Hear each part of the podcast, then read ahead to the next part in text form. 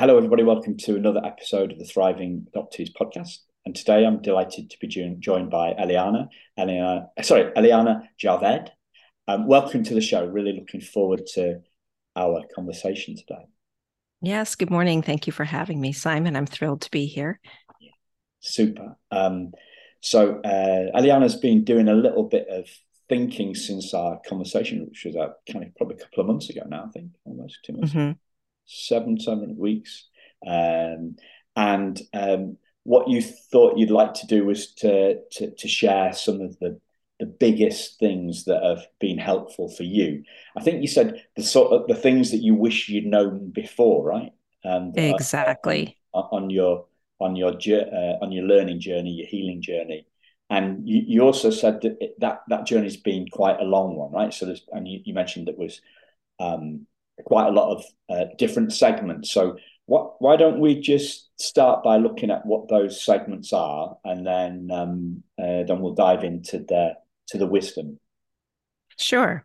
My journey began in well, my reunion journey began in 1992. Yeah. And I started looking for my birth mother. Of course, it's pre internet. So I was at the whim of my adoption agency. They were very helpful, though. And it took two years to find my birth mother. And so during those two years, I spent as much time as I could researching adoption and reunion. Well, back in the 90s, the research meant going to the library. There were probably five books or so that I could find.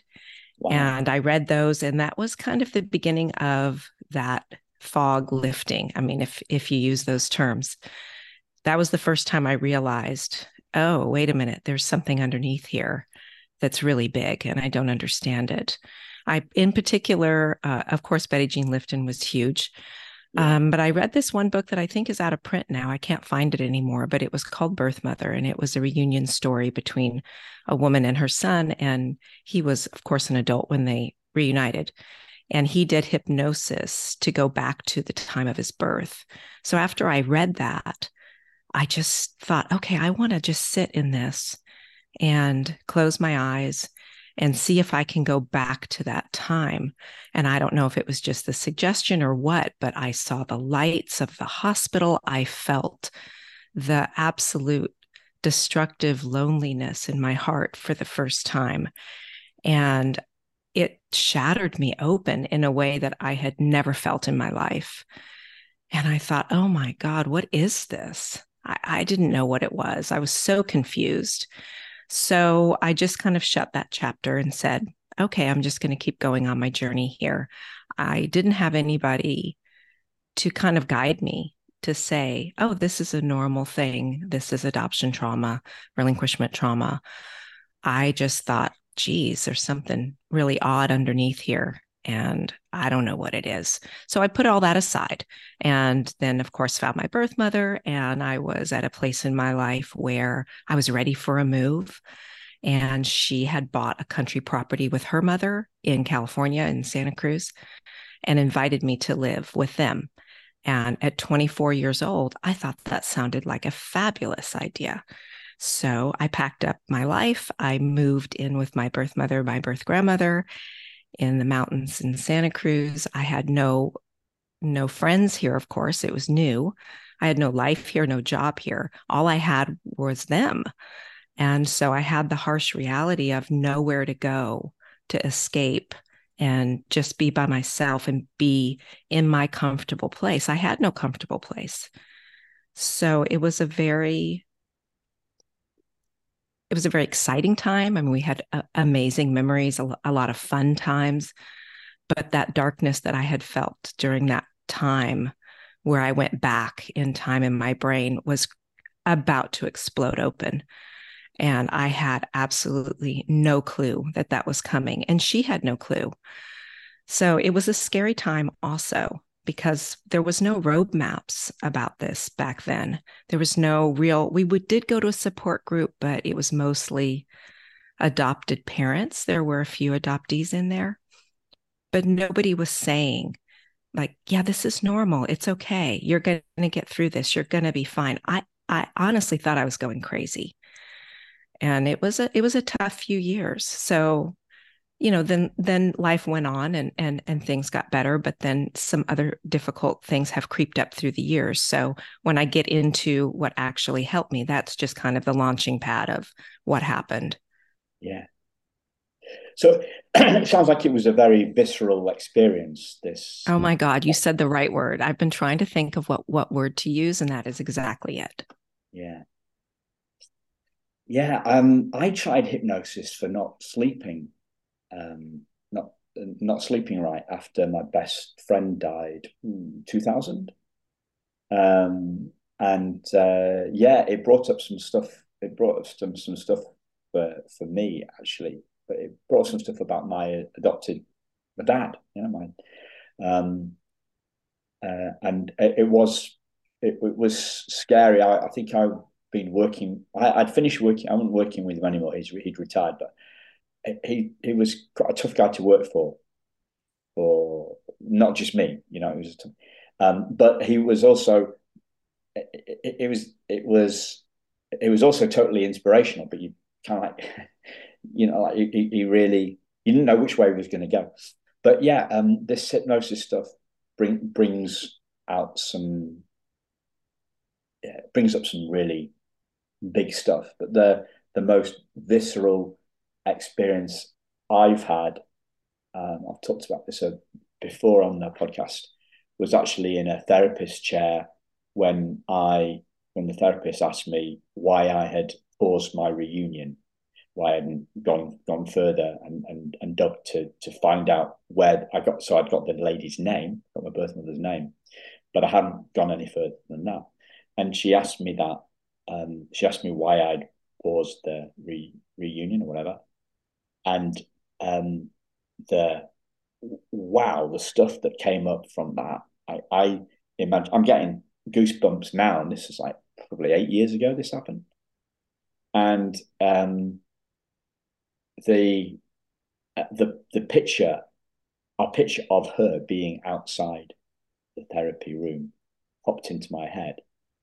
Uh, well, it exploded into my head was probably a better way, you know and and and then I, I and I I flushed ice cold uh, um, in terror of her rejecting me again, and then um, uh, and, and then red hot and fury. I'm not going to let this fear beat me, hang over me, mar my life, and it was really uh, really visceral.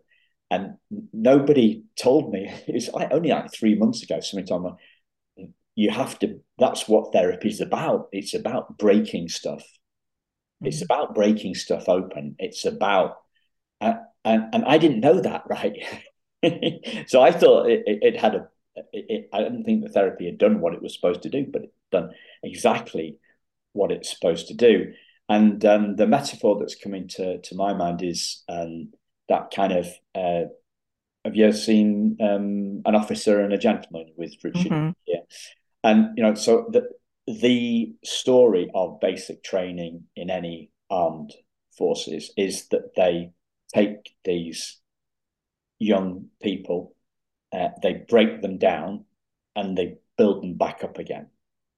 And and and and that's what I think happens to us.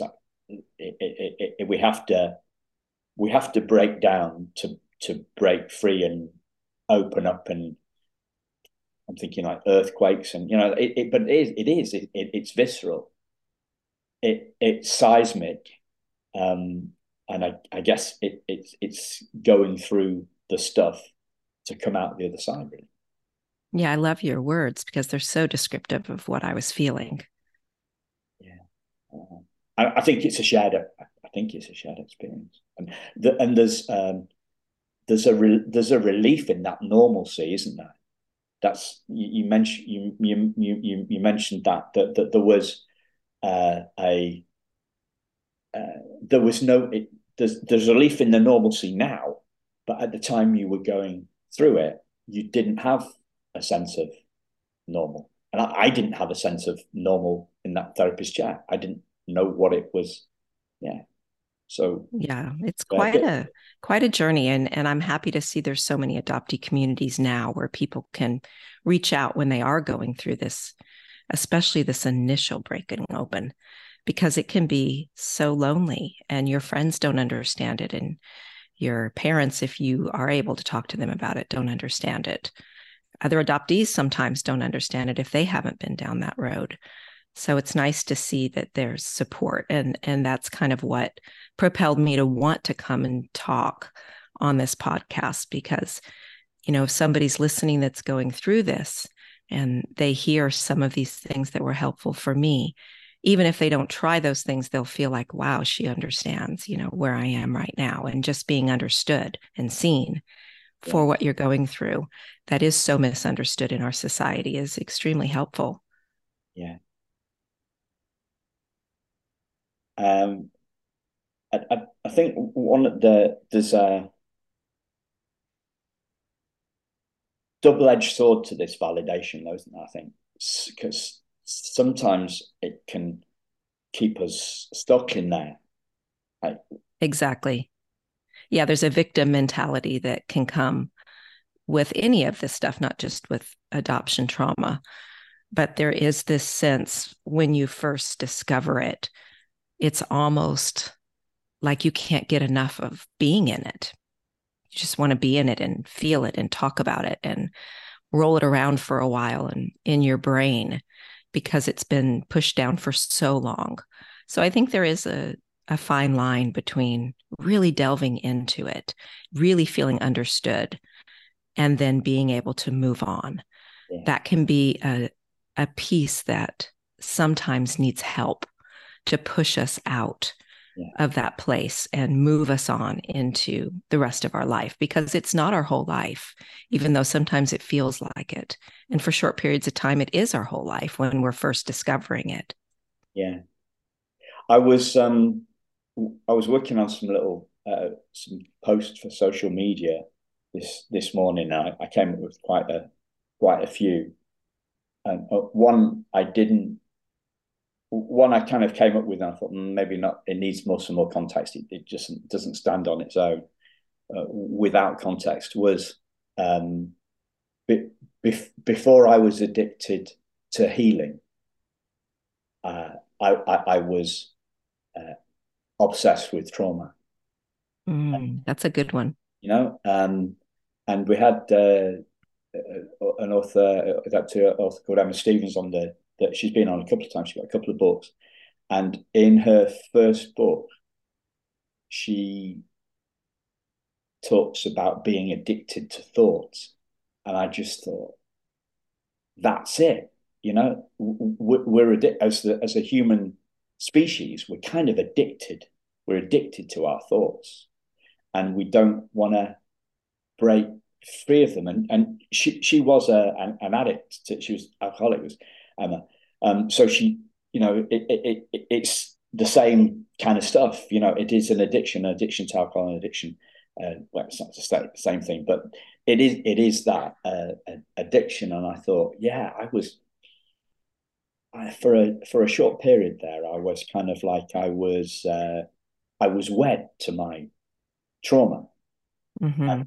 luckily, I, I had a coach and that person somehow I kind of turned around. So for me, it, I, I, was going down. Best way I can think about it is a it, like I was going down a rabbit hole, and mm-hmm. it was mm-hmm. getting darker. Um, but somehow I turned around 180 degrees, and when I turned around, I could still see the light at the other end of the tunnel. But but what I see on some of the social media is people going, further and further down. And when they turn around, they, they can't see. If they turn around, they, they can't see the light at the other light at the end of the tunnel. Um, and that makes me sad for them and kind of it was glad for me. It was just kind of like a, a, stroke of luck that that I when I turned around, I hadn't gone too far down there, down there, down there. Right it is a slippery slope of how far into your trauma you can go for healing. And then when you need to come back and live your life again and get out of that stuck place. Yeah. That that is a very a very tricky thing to do, but very, very important. Yeah. Um, the I used to have a, a bis- business coach back in the day, and she had a fantastic graphic to explain. Obviously, this is nothing to do with the doctrine, right? But um, uh, she had a fantastic gla- um, graphic to illustrate victim um, mindhood uh, mindset. So it it had a a, a, a, a horizontal line, and above that line it had the words. Well, it, it had a mnemonic, or so they it was O for ownership, A for accountability, and R for responsibility. And then below the line, below this horizontal line that was on the graphic, it had bed, which was blame, excuses, and denial. And I that that must be like 15 years ago that I saw that graphic. But it's really stuck with me because it's got that stark simplicity. Um, and the the reason I guess the reason I'm bringing it up in case that well, you know, we think of victim. Victim isn't a one or a zero thing, is it? it you know, it, the the shades of the shades of grey. There's it's a zero to a hundred thing. Um, but if those, if just in, I'm, I'm mentioning those in just in case those help the listeners with with this self awareness piece, because when I when the coach told me that, she was pointing me to it because clearly uh, I, I, was below the line in some of the business stuff that was going on. But rather than making me wrong for that, she just pointed at the she had the little chart. She had a little um, a flip chart. What? Not a flip chart. She had a, a little a, a little poster of this on the wall, so that I could see it for myself. So yeah, that's powerful. And I think all of us, no matter what healing we're doing, whether it's adoption or not, it's something to keep in mind that we are powerful and it is amazing to sit in the deepest parts of ourself but what's more amazing is to be able to then pull ourselves out of that and go out into the world with all the knowledge and wisdom that we've gained without all of the pitfalls that can come with being stuck in that. So I was saying there were a few things that were really helpful for me in those early years. And um, I was suffering a little bit from uh, panic attacks and anxiety, which I'd never had before, but it started when I was living with my birth mother. Anytime she would leave to go anywhere, I would go into a panic mode. And I thought, what is this? So, you know, my wounding started in a nonverbal state. And so it's it's no surprise that really the most healing I did was in a nonverbal way. So EMDR was pretty new back then. This was maybe 1994, somewhere around there. And so there was no known talk about adoption trauma, but she was working just with childhood issues. But it still had the same effect. It very quickly moved me out. I didn't have a long-standing anxiety disorder. It was pretty new. So it easily, not easily, but it it fairly quickly moved me out of the anxiety state and the panic state. And I never had a panic attack again after that, which was fabulous. And then she told me about a, a friend of hers that did body work. She had no name for what it was other than body work. And I would go once a week. And it was this healing touch and sound and all of this um, piece of being able to accept a motherly, she was an older woman, healing touch, which is something I had not been able to accept from my adopted mother. Touch was very hard for me. And that was extremely healing for me doing that. And so that got me through those early years for many, many years. Uh, that kind of moved me into a place where I could then function, go out into the world, live my life until the next huge bump hit me. And the next huge one hit maybe 10 years ago uh, my birth mother, who lived in the same town as me for the first time, was moving away. She was moving out of the country part time. And then she would come back and live on our property part time. And as an adult, I was totally fine with this. I was very happy for her. It was a good move. I had no issues with it. But that little piece inside of me just fell apart. And I couldn't stop crying. I cried for months, every day for months. And I thought, what is this? Why can't I get a hold of this? So I talked to a friend of mine who was a marriage and family counselor, just as a friend. I wasn't in a session with her. And she pointed me towards this modality of go back inside of yourself and see what age this voice is that's so sad. And when you come up with that, go and comfort that piece of yourself as you are today. And I didn't know that was internal family systems therapy. She didn't have a name for it. And my piece was the newborn. And I went back and comforted that newborn. And I did that several times. And then that was it. The crying ended. And I was able to come back into my adult self. And I've had to do that piece of healing that way many, many times since I learned it. It's been very healing for me in all different ages that we're feeling different things, but mostly it's my newborn is the one that I go back to the most. Yeah. Interestingly, um, uh, I mentioned Emma Stevens earlier on. Uh, her her book is uh, describes that um, the the in, in internal family systems stuff as well. It looks like it's just a memoir, but it, it it's really much more than that, and it gives a good explanation of of, of that IFS stuff. Um, oh, that sounds fantastic! So, I'll have to check that out. Yeah. Um, so I'll I'll put it. What I'll do is I'll put a link. Um, I'll put a link to to Emma's interview in the show notes to this, and then people can listen to Emma's stuff, and if they want to do, then then obviously from that they can link to the to the book. Um, yeah, it's very helpful. And, and then I would say, you know, the last the time from that until forward, going forward, you know, I was still dealing with a lot of resentment towards my birth mother. I still I harbored a lot of resentment.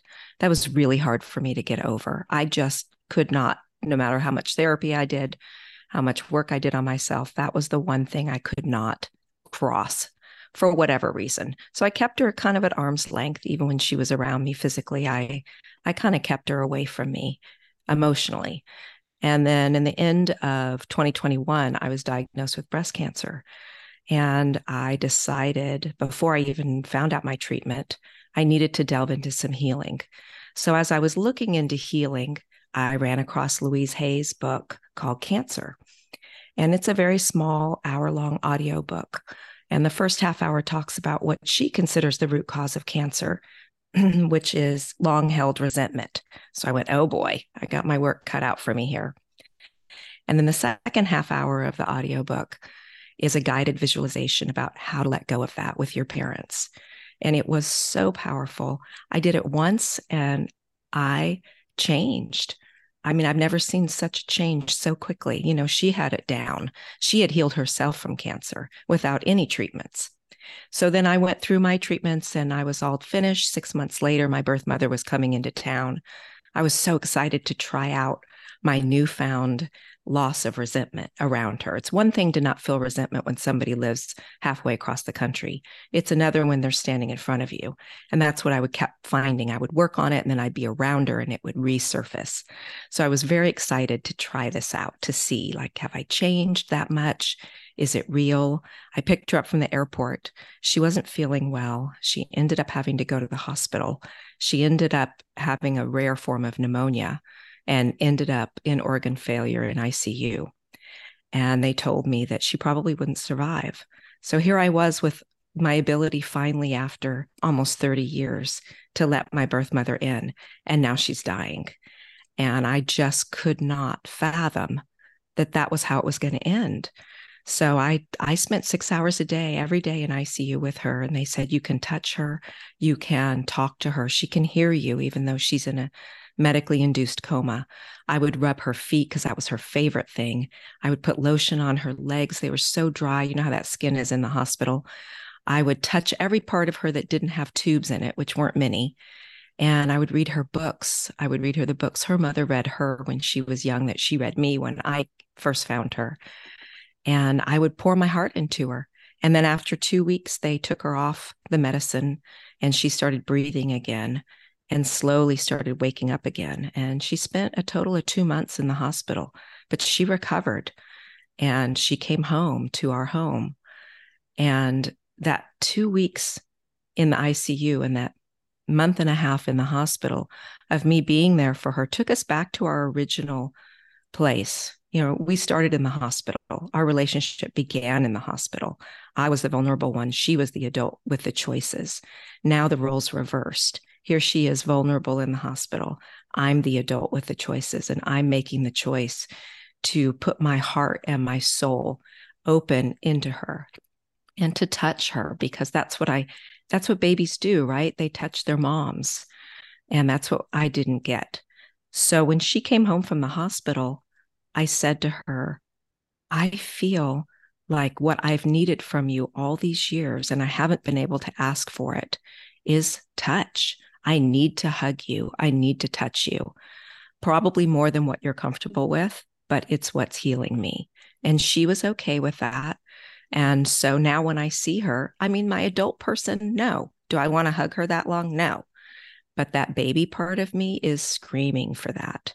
So I allow myself when I when it comes up and I say, I need to hug you. And I hug her and it the normal amount of time passes and she tries to kind of, okay, that's enough. And I say, I'm sorry, but I need more. And she says, okay. And so I stay there and I hug as long as my little ones want it for and then I let go. And the resentment is completely gone. I'm completely on another page with that. And what I realized just recently is when I was thinking about this show, actually, I realized that my resentment was not all about her. It was not all focused on her. Most of it was focused on myself. I was not allowing myself to ask for what I needed what I needed was physical connection. And I realized not everybody has that option with their birth mother, but they do with their loved ones. And I was keeping a part of myself separate. And that's what I needed. And I was angry at myself for doing that. And I had no idea. I mean, 30 years I've been at this, and I am just now discovering this piece. And part of this opened up because of this podcast. I've been reflecting on what is it that has helped me thrive through this. And then as I started journaling and writing, this piece came out. And so I'm very grateful to have this opportunity to look inside of myself again and see this huge piece that has shaped the last many years of my life that now I have let go of. Wow. So thank you, Simon, for reaching out to me. It has healed me in a way I did not anticipate. You're very welcome very welcome. And I'm sure the words that you're talking about will, will help others. Um, a couple of things kind of pop up for me. I think the, the first one is going back a little bit um, because you talked about pre-verbal trauma. Uh, and um, I, I, was chatting to a therapist, and a therapist. I can't, so I can't remember. I've had so many conversations recently. I can't remember who it was now. Um, but something hit me between. Um, sorry, I'm going to have to check it out because it's it's eating me. Uh, uh, uh, uh, sorry, listeners, with two shakes. Right, yeah. Uh, Julie Lopez. So there's we just did episode 316 was breaking the trauma loop with Ju- Julie Lopez, um, who's a T and a therapist. And in our pre-interview conversation, something that she said to me hit me right between the eyes, which was the fact that um, our trauma is pre-verbal. I'm getting goosebumps listening, just re- recanting this one. Our our our, our trauma is pre-verbal, and yet most of us try and talk our way out of it with talk therapy or talk to ourselves, talk our way out of it. So how can we? Uh, how can talk work? Talk requires words. If it's pre-verbal, it's before words, and it's like I, I don't know. I, I, can't. I wish I could put it more pre- precisely or concisely than that. Um, but the implications are huge. Yeah, it's exactly it's exactly what it is. Is it's we don't have language when this trauma happens, and so healing it, eh, for, at least in my experience, has happened when I am using modalities that don't require language. And you know, I was reading about what what happens when we hug another person. Okay, there's hormone releases, right, that make us feel good, oxytocin, serotonin, all of that. But there's something deeper that happens that I don't even know if we understand yet, medically, science related. I don't know. But there is something that happens when we when we hug somebody, you know, when you hug somebody and you say, wow, that was a really good hug. And then other people maybe give you that kind of sideways hug that's not satisfying. There is something that happens. And and for me, I I had not gone down to the depth of opening that last little bit up to except to my own children and probably to my husband. But to my friends that I deeply love, I did not open up that part of myself there was still a part of me that was holding back. I wasn't completely allowing myself to feel that love. And I think for me, that's where the last, well, not last, I'm sure there's many more healings I'm going to do, but that's where this piece of healing really needed to come from. Yeah. Um, I've historically not been very good, very good with touch, actually. It's not surprising. A lot of adoptees feel that way. Um, and I'd never really given it much. Well, I think we're all on a spectrum of like my children are all very different. They're all grown now, but my firstborn is his love language is touch. My lastborn, he doesn't like touch as much. And so I do think there is a natural piece that just we're wired that way. And some people just don't don't accept touch the same way or it doesn't feel the same way to them. But I do feel like the adoptee wounding for me definitely centered around the lack of touch. I was not touched much. I was in I was in the hospital for three and a half weeks. So it was just nurses. It was just medical touch. And I was starving for loving touch. We've, we, I've, uh, this has come up a, number of times talking to some uh, international adoptees who have been in orphanages overseas and also uh, in um, at home as well.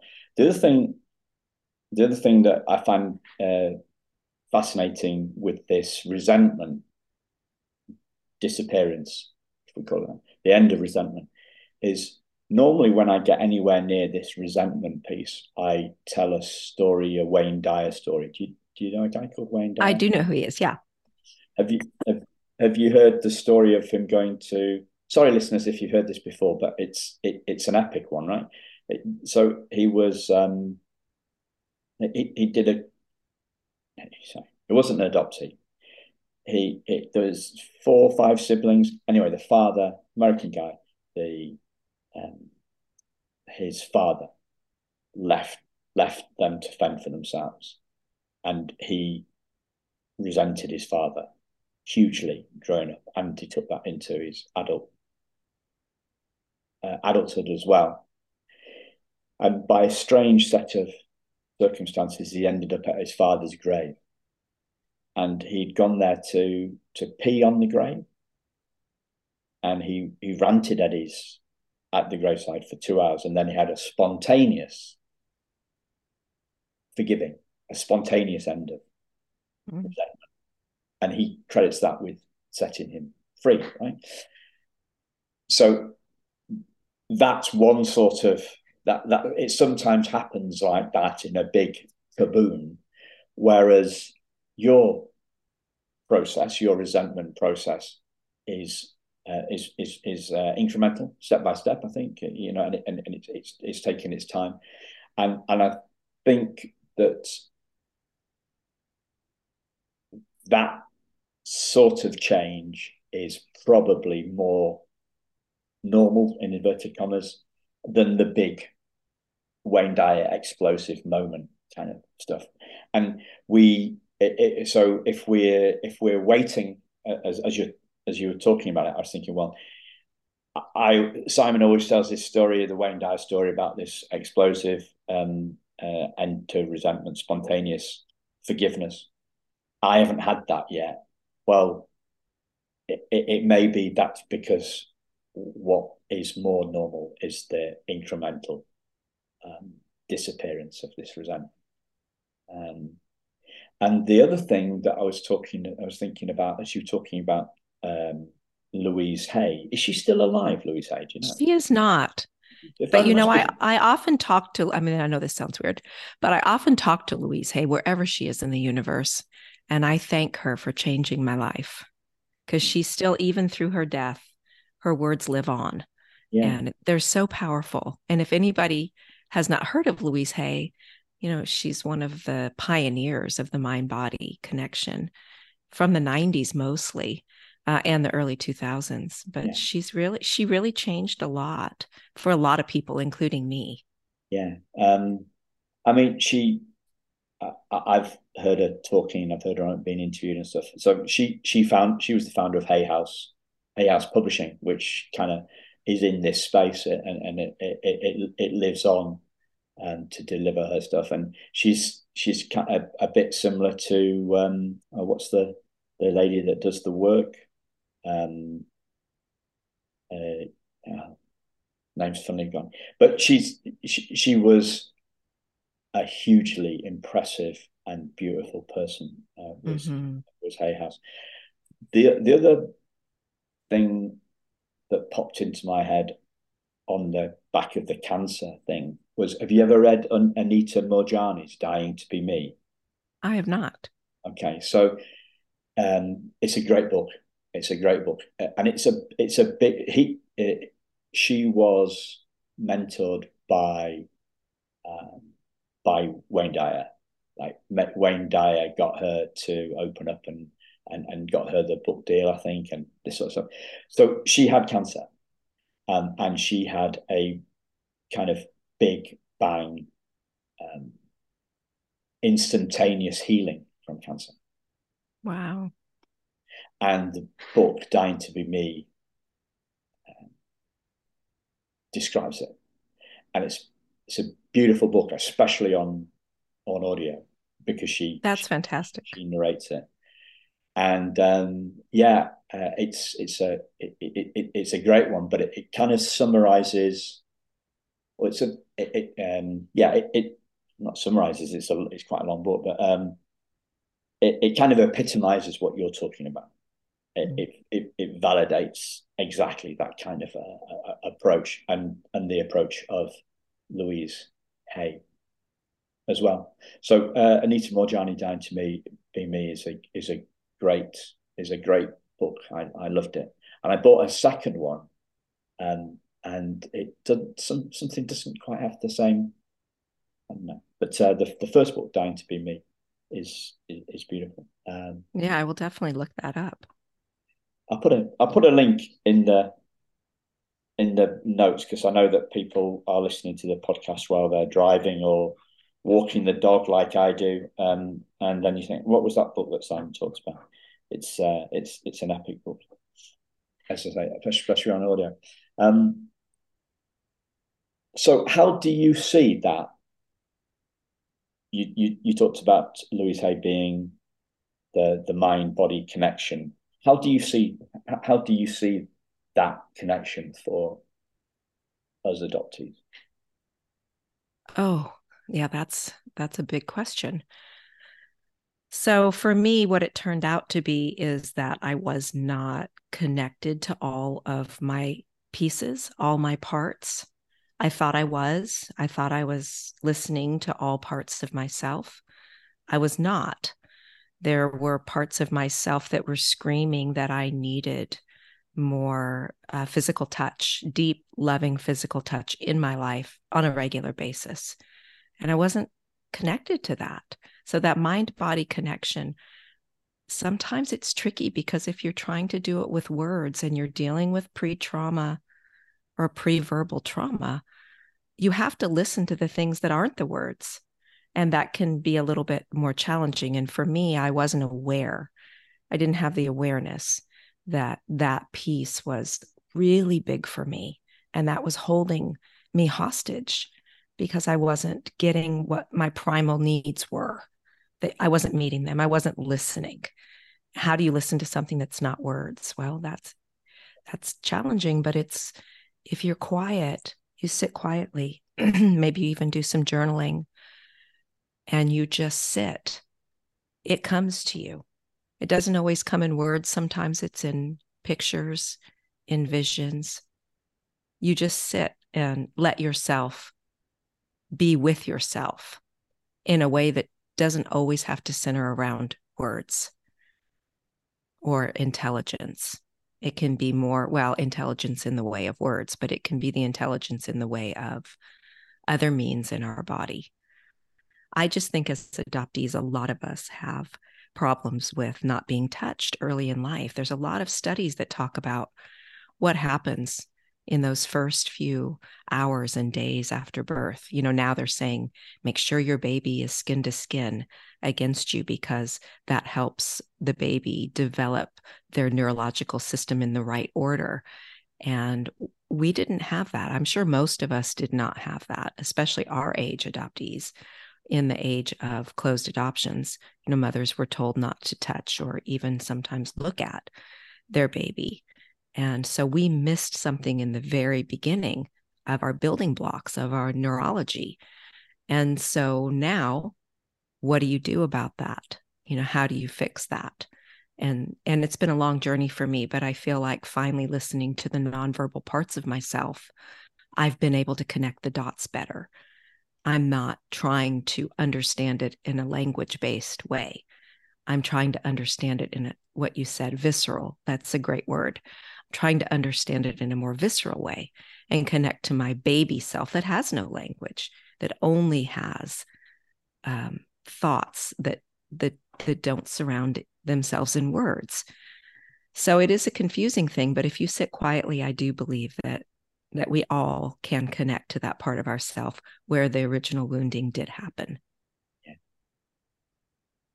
So before when we came on, you were asking how our puppy's doing, and um, a, a, little thing that my wife said came came to mind. Um, so we've got an older dog who is about about the same height as as um, Indy's mum, and uh, it, Indy wants to, uh, yeah, Indy wants to play, and Rosie doesn't want to play, right?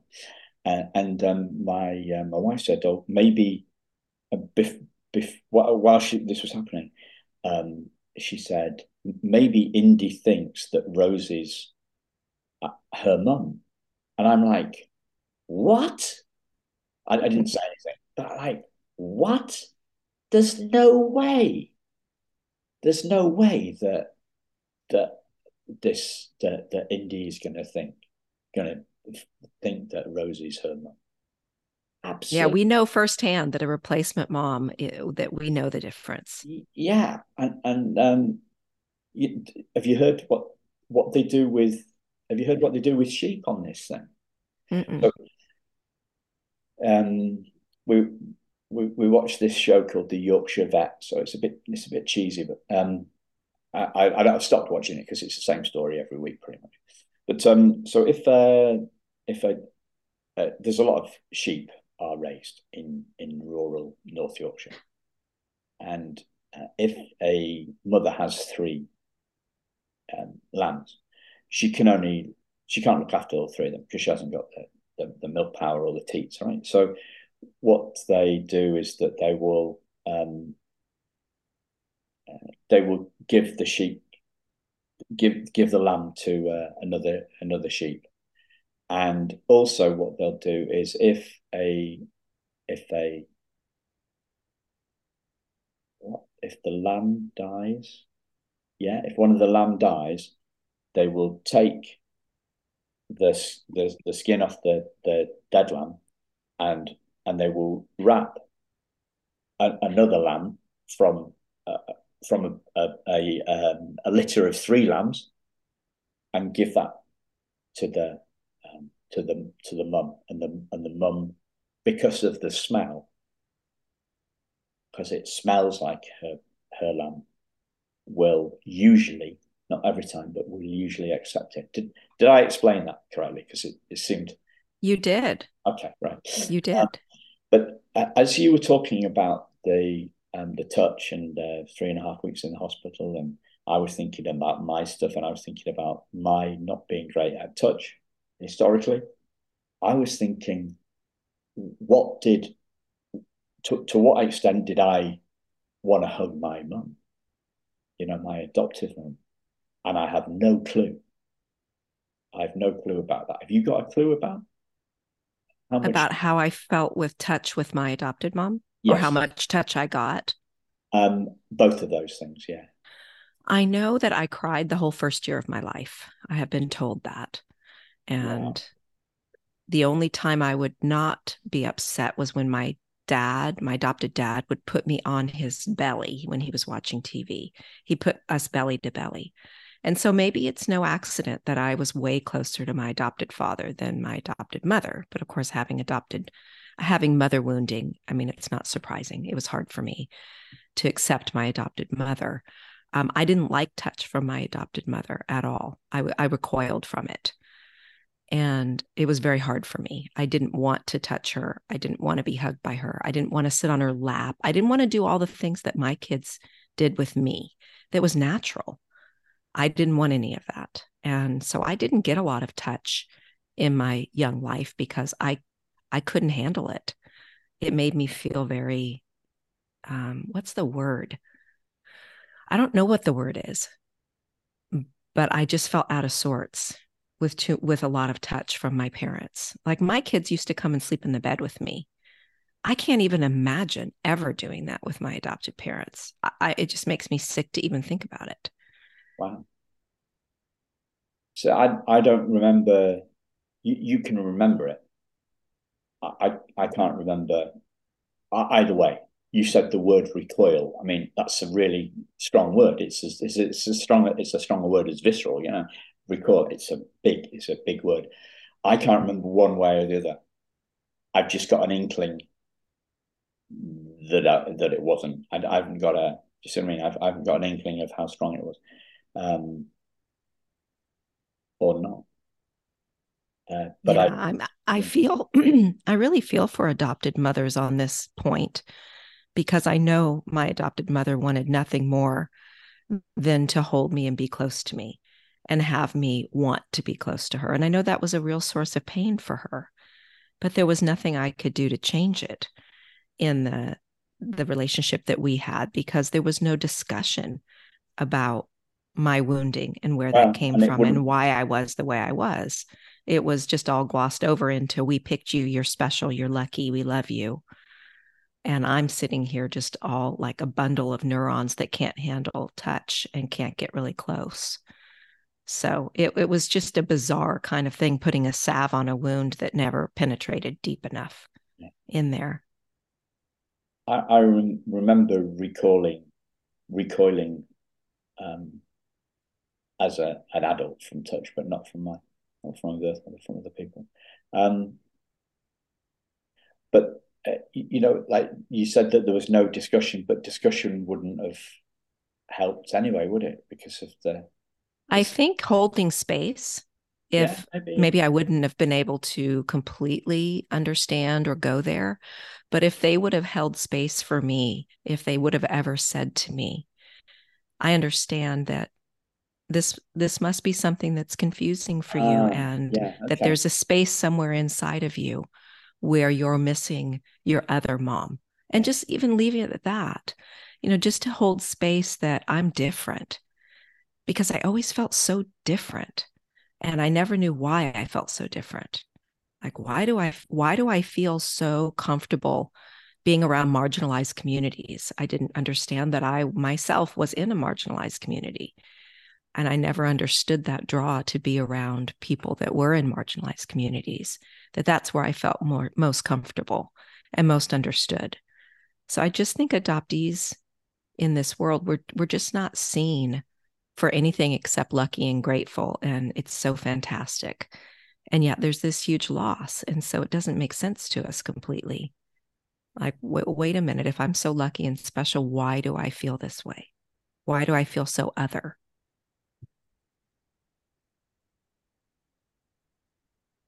Yeah.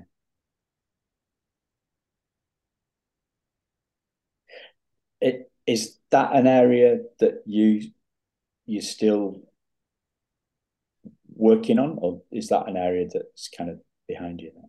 No, I don't feel that way anymore. Um, honestly, I don't know what adoptee issues are still lingering other than I still am dealing with a lot of fears. I have a lot of fears in my life, and I do believe that is from my adoption trauma. So just getting out into the world and doing the things I want to do. Like I want to start backpacking more and hiking more and being out in the world in more of a physical way and overcoming those fears is really hard for me. So I know I still have that piece and I still have pieces of feeling alone in a crowd, which I know a lot of people struggle with that. You know, I have some very, very close, deep friends, but I do go through periods of time where I have put myself into a very lonely place. And all I have to do is reach out, right? I have these support people near me that would love to be there for me. And I still sometimes struggle with putting myself in that lonely spot yeah. because that's where I started. And sometimes I'm not aware that I'm doing that to myself. So then I have to say, oh, okay, why am I feeling this way? Well, because I've isolated myself and I'm putting myself in a lonely position again. And it's, I wouldn't say it's comfortable, but it's, um, I'm, I'm, com- I'm used to it, you know, that feeling. And so when I start to feel that, I say, okay, it's time to reach out again. You need to be around your friends more. You need to reach out into the world more.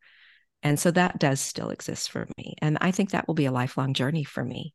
I think that's something I, I always will have to work on is to keep myself connected to the greater world. Yeah. yeah. Um, I've just been a question's been burbling away, so I'll just ask. I'll just go ahead and ask it if if it's um, if you don't feel it's appropriate, then just don't answer it. You know, I won't take it personally. Um, one, it was something that prompted. It was prompted by something you said a couple of minutes ago. Um, I see some um, uh, well-known adoptees. Let's let's just call them that. Uh, some some well-known adoptees putting out a lot of trauma stuff. Right. So and and I'm trying to think and I'm and I'm thinking, well, what have they are they just doing that because that's what their audience wants to hear um, or are they still stuck because I, I want to work with, I want to learn from, I want to talk to people who are ahead of me on the journey. Right? I don't want to talk to people who are behind me. I want to talk to people who, if I'm, you know, if I'm going to pay a coach, for example, right? I want to, I, I want, I, I want to work with somebody who I admire, aspire to, and there's a lot of stuff put out by uh, uh, adoptees. I wouldn't want to work with them because I would see I don't I don't see that they're thriving. They're they're, they're putting out still negative stuff. So are they putting out negative stuff because they know that that's what their um, that's what their people want, or uh, or are they putting it out because they're still there? Does that make any sense? Yeah, it does. And and for me at least, I mean all I can do is answer for myself, but I feel like the times in my life where I have been in those places where there's a lot of um, discussion about the trauma that I've gone through and the adoptee community and all of the kind of darker, deeper, messier emotions. I do feel like sometimes when you're when you're processing it, you're just deep, deep, deep, deep in it and you're swirling around in it and talking about it over and over and over and over again and and some and it's necessary for a certain amount of time in order to sit in it and i guess we're all different in how long that time is needed for how long do we need to sit in this but there comes a point where it's time to then move out of it and that's the fear i'm talking about you know that fear of moving out into the greater world you know, sometimes it's easier to stay stuck in these dark places because we know it. it. may not be comfortable, but we're used to it. And then there's that fear of the unknown of, okay, let's now become a whole person and move out into the world and go out into the woods and sleep under the stars. You know, all these things that I've started doing that I absolutely love, but I have to push myself because I have fear. And so I think people get stuck in these places because they're scared of what's next.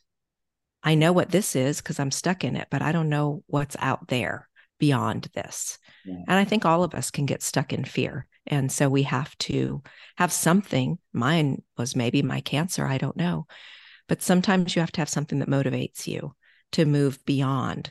Yeah. And you're willing to face the fear because you need to get out of where you are now because it's not a healthy place anymore. It was healthy for a while and now it's over. And you need to take those things that you've learned and now grow into the next version of yourself because it will make you stronger. But it's not an easy straight line.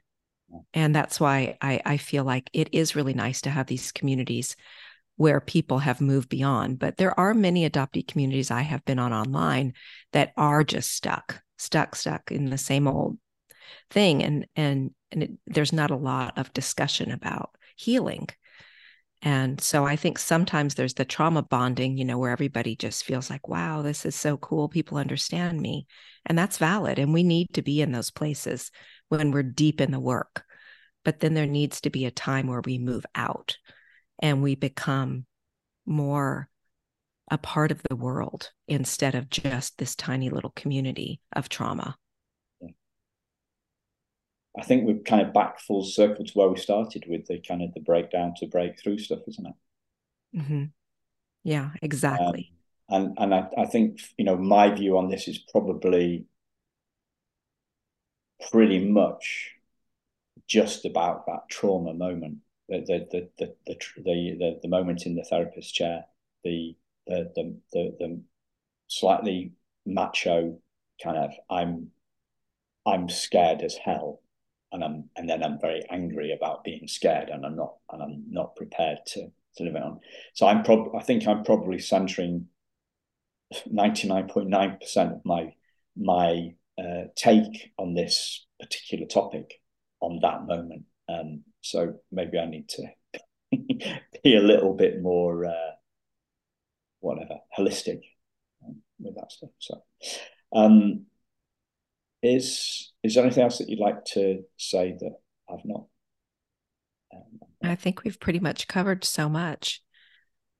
I I'm just grateful to have these places to come to that I don't feel like what I went through was something that was an anomaly that what I went through was normal for many, many years.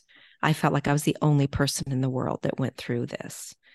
And it wasn't until fairly recently that I got connected into these spaces and realized how valid my emotions and feelings are.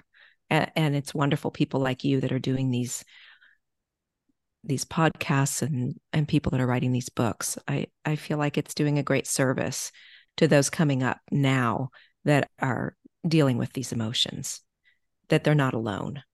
And there are uh, millions of other people out there in the world that have experienced this and they've gotten through it and they're living a good life and it is possible. Brilliant. Thank you. And thank you, listeners. We will speak to you very soon. Thank you. Goodbye.